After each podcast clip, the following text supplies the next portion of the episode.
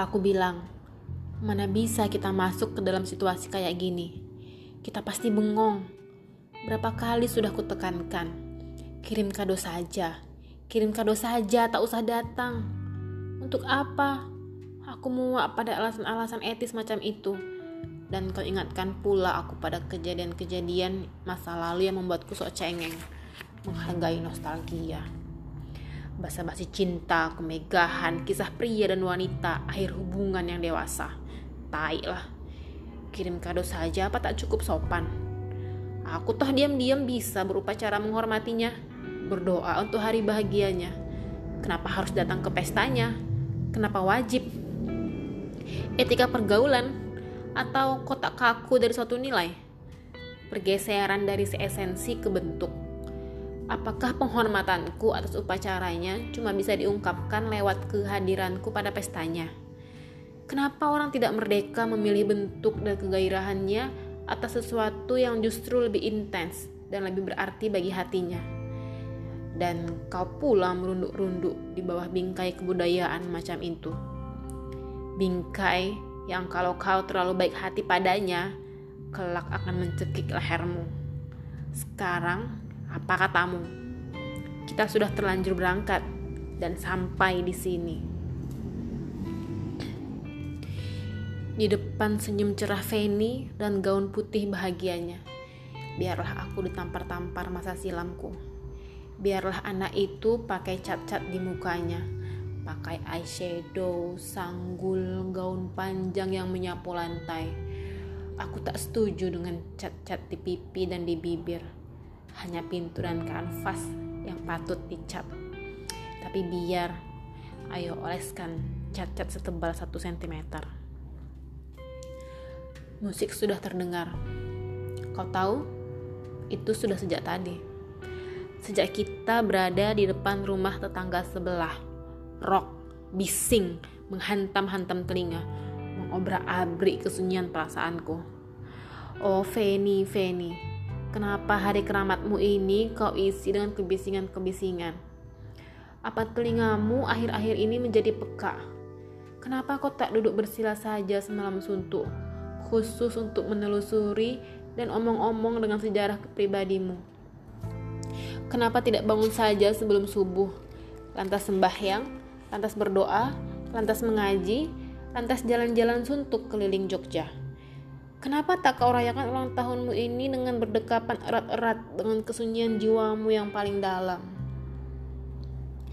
Feni beranjak. Kakaknya akan segera memulai acara. Dan kita akan segera masuk perangkap. Dua kambing kumal ini akan segera terkencing-kencing di tengah pesta kambing dari barat ini. Heh, kau sudah lihat sekeliling. Semua yang hadir pada kesibukan ini pandang potongan mereka, pakaian mereka, sepatu mereka, sikap mereka, pandang seluruh kemegahan dan kenecisan mereka, dan pandang dirimu, pandang aku juga, pandang sendal jepit kita, kaos kita, celana kumal kita, pandang juga kekakuan kita yang dungu. Apa kau tadi sudah mandi sebelum ke sini? Apa hanya sempat cuci muka? Aku malas nimbah. Senyumlah untuk acara ini, seperti aku ini. Lihat, seperti aku ini. Saksikan dengan berdebar Feni motong roti 20 tahun usianya. Tepuk tangan, tepuk tepuk tangan dan cerahkan mukamu seperti matahari. Dan ikut nyanyi. Happy birthday to you. Kau bisa kan? Sedikit-sedikit bisa syukur. Paling tidak ikut la la la la la la atau hmm, hmm, hmm, tetapi tak usah ikut sun pipi Feni.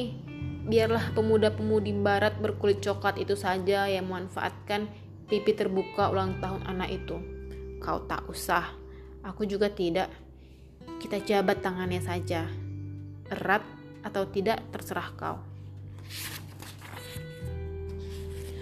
Oh, Feni, Feni, akan kubahagiakan kau dengan cara apa saja dan dengan seluruh hidupku. Aku sudah tiga kali mengajakmu berhubungan secara resmi. Kau ingat kan? Kau kejar-kejar aku hingga aku jadi sangat berbangga. Aku memang lebih senang dikejar daripada mengejar. Tetapi perasaan tersembunyi yang berkembang selama kau kejar aku ternyata akhirnya menjadi jauh lebih besar daripada kalau aku mengejar. Akhirnya akulah yang lebih membutuhkanmu. Aku memang mudah memutuskan sesuatu. Juga untuk kawin cinta atau apa aku tak tahu.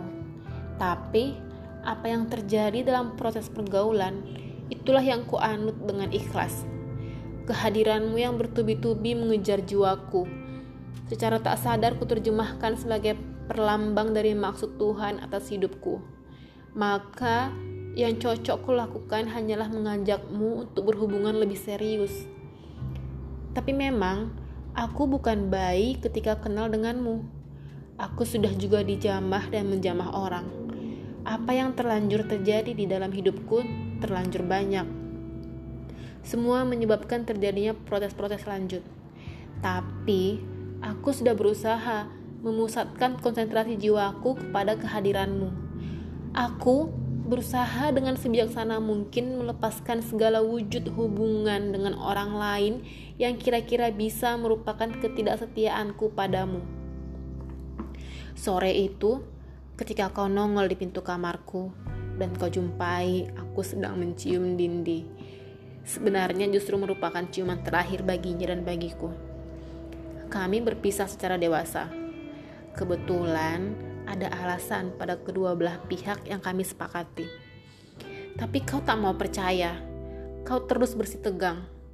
Dan begitu saja kau meninggalkan jejak-jejak kakimu dalam hidupku Baiklah, aku paham. Perasaanmu yang amat terkejut menjumpaiku dengan Dindi memang tak bisa dilunakkan dengan alibi dan pengertian pikiran macam apa pun. Aku paham. Tapi, jangan kau katakan bahwa aku tak mau membahagiakanmu.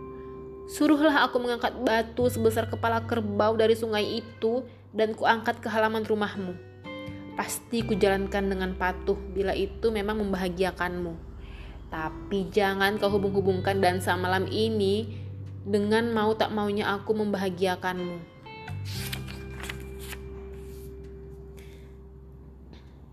Ha, begitu. Nyerocoslah terus, ngoceh, dan berkhotbahlah terus. Karena musik dan jogging pun terus. Bangunlah keasikan sendiri, bangunlah dunia sendiri, bangunlah obrolan sendiri. Pisahkan sama sekali dunia kita ini dengan dunia pesta Feni Nah, begitu terus. Kukira kau pun punya permasalahan yang sama denganku. Masa lalumu, pendidikan, dan lingkungan masa kecilmu telah membangun naluri dan cita rasa jiwa sedemikian rupa sehingga kau sama sekali tak mungkin bisa terlibat dengan suasana asing ini. Begitu kan? Nah, ngomonglah terus. Aku juga. Kita bergayung sambut. Kita saling pidato berdua kita minum rokok sendiri dan membangun kesibukan sendiri.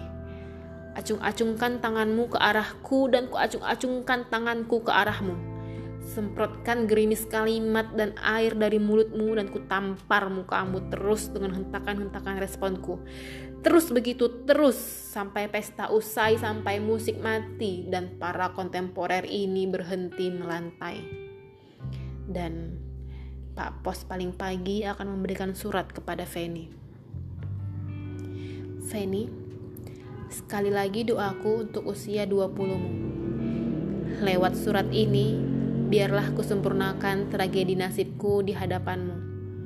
Maafkanlah kalau semalam aku tak bisa terlibat dalam acaramu dan terpaksa kutolak ajakanmu untuk turun. Aku sudah katakan, jangan kau hubungkan itu dengan apa-apa apalagi yang serem-serem. Sebab persoalannya hanya karena aku maupun Budi sama sekali tak bisa bagaimana berdansa. Da Feni. Mudah-mudahan kau tertawa keras, Fen.